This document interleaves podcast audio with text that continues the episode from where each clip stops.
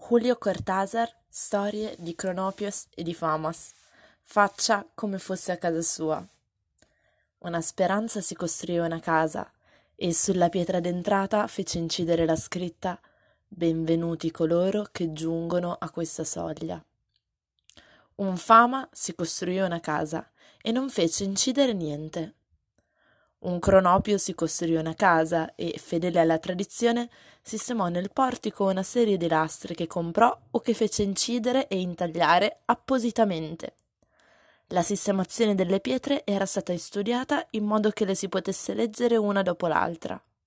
La prima diceva Benvenuti coloro che giungono a questa soglia. La seconda diceva La casa è piccola, ma il cuore grande. La terza diceva L'ospite è il calore del focolare.